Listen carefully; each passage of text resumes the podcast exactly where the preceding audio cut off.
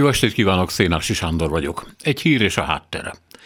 Nehéz ezt a két embert együtt elképzelni, a hatásukat egymásra és a pontot, ahol a kétféleképpen húzalozott agy valami közös gondolatmasszát termel ki.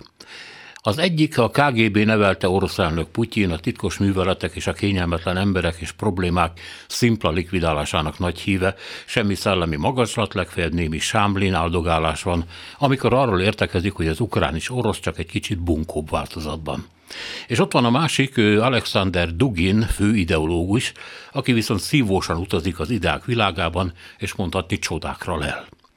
Megnyilvánulásait Szele Tamás idézés kommentálja hosszan a huppa.hu-n, ebben nem is kontálkodnék bele, csak összefoglalom, amit az Ukrajna elleni háborúról ír, mármint Dugin.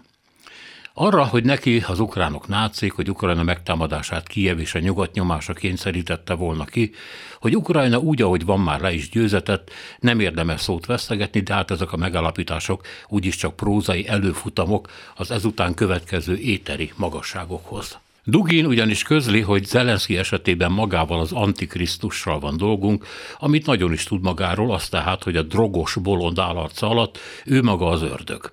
A háború pedig nem civilizációs összecsapás már, hanem apokaliptikus forgatókönyv, ahol a Szentlélek sorsa múlik azon, kivezeti az állítólag nem is létező Ukrajnát. Az orosz idea, az orosz civilizáció, vagy a nyugati antikrisztus világa. Jó tudom, tudom, a pasas ébren is nyolc macska, és mind egymással játszik. A Szentlélek szokott másokat eltölteni, és nem az orosz lélek őt. Az ukránok is jó részt ortodoxok, és Zelenszky szegény legfeljebb Krisztus lehetne, Antikrisztus csak akkor, hogyha az is zsidó. Viszont akkor el lehetne dobni a kereszténységet, mint nem partikuláris vallást. De nem ez a lényeg most hanem az, hogy miképpen ért szót egymással a zavaros agyú vallási fanatikus és a konkrét birodalomépítő és gyilkológép. Milyen nyelven beszélnek, és mit érthet meg az elnök ebből a szenteskedő kotyvalékból? Sokáig azt hittem nem sokat, ő más rófra jár, ezért is tűnt érthetetlennek a párosuk ha csak Putyinnak, mint osok régi kommunistának és mai jobbos nackósnak nincs állandó szüksége egy felettes érre, legyen az az SKP vagy egy ilyen Dugin, akinek a szövegét nem lehet pontosan kihámozni, de hát ez a párttal is előfordult. Az is tény, hogyha érteni sem menne sokra azzal, hogy neki a szeplőtelen anya homoforionját kéne az ukránokra borítani, miközben egy korrupt, szétzülött, motiválatlan, megtizedelt csordát kell hadseregi erőszakolnia és győzelemre vinnie. És mi ez az omó izé? Ja, lepel. Értetlenkedésünk közben azért eszünkbe juthat, hogy Dugin a kereszténység cafataiba és az orosz önimádotba csomagolva végül is pont olyan imperialista kreáció, mint a főnöke, aki arcán mindig ugyanazzal a rejtélyeskedő, fölényes minden tudom mosolyjal dettó azt jelzi, hogy a valóság és az igazság neki is máshol van.